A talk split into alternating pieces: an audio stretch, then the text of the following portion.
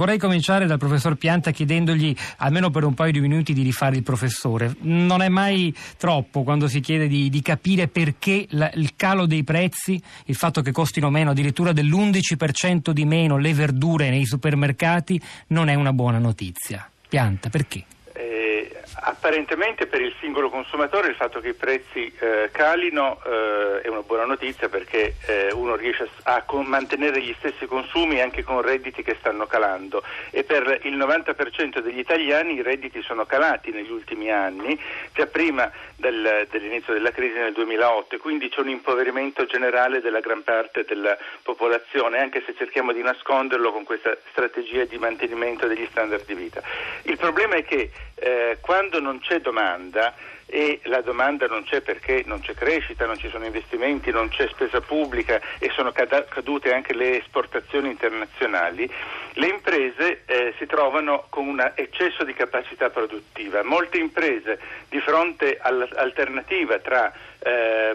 rinunciare a produrre o produrre riducendo i prezzi e riducendo i margini di profitto scelgono questa seconda strada. Eh, c'è quindi una pressione verso l'immissione sul mercato di prodotti a, a prezzi eh, contenuti e ehm, eh, questo ha eh, per effetto del, del, fatto che le imprese hanno una capacità produttiva in eccesso rispetto alla domanda esistente. Eh, in, ehm, in, in, una situazione in cui le, si creano aspettative, ormai l'assegnazione è, è lunghissima, sono, sono, otto anni ormai che siamo in una situazione in cui eh, la, cioè, la, crisi non ci ha più lasciato, eh, che cosa succede? Le imprese sanno che non ci sarà una eh, scossa, una ripresa rapidamente, quindi tagliano gli investimenti che alimentano la caduta della domanda, perché se non ci sono investimenti non si eh, assumono nuove persone, non si acquistano macchinari, non si allarga la capacità produttiva, non si comprano beni intermedi e questo eh, produce un'ulteriore pressione verso il basso sui prezzi, perché le imprese sanno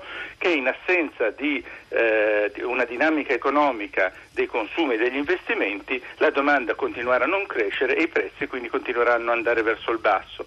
Eh, il, l'assegnazione quindi eh, si eh, intreccia con una ehm, deflazione, cioè una riduzione generalizzata dei prezzi eh, provocando una spirale in cui nessuna, nessuna, impresa, ma nessun grande operatore economico eh, si aspetta che ci possa essere una soluzione alla, alla, alla crisi e, può, e, finché non c'è un'aspettativa di aumento dei prezzi le imprese non investiranno mai. Quindi la deflazione in un certo senso è il certificato condiviso del fatto che nessuno crede che l'economia possa risvegliarsi. In più ci sono effetti esterni come la forte caduta del prezzo del petrolio, che da una parte per noi è un'ottima notizia perché riduce di molto il nostro deficit commerciale, cioè eh, visto che importiamo buona parte delle importazioni energetiche, anche se ovviamente in dieci anni potremo benissimo diventare autosufficienti con una strategia di eh, sviluppo di energie rinnovabili come ha fatto ad esempio la Germania che si è data esattamente questo obiettivo.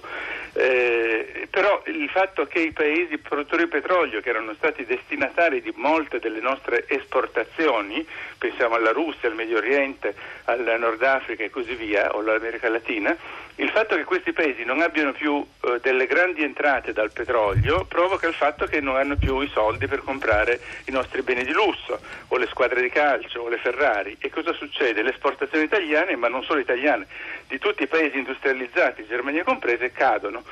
Le esportazioni negli ultimi anni erano state l'unica voce della domanda, che ripeto è composta da eh, eh, investimenti, spesa pubblica ed esportazioni per quanto riguarda le variabili che tirano l'economia e poi i consumi anche fanno parte della domanda ma fanno parte della domanda sulla base del reddito che è già stato prodotto. Se non viene prodotto il reddito non ci sono consumi, quindi i consumi non possono da soli trainare una crescita che è un presupposto stesso del fatto che noi abbiamo reddito da consumare. Quindi il, la, la, cattiva notizia è che eh, tutte le voci della domanda sono state colpite, gli investimenti per le cattive aspettative delle imprese di fronte al prolungarsi della crisi, la spesa pubblica delle politiche di austerità imposte dall'Europa e perseguite dai governi,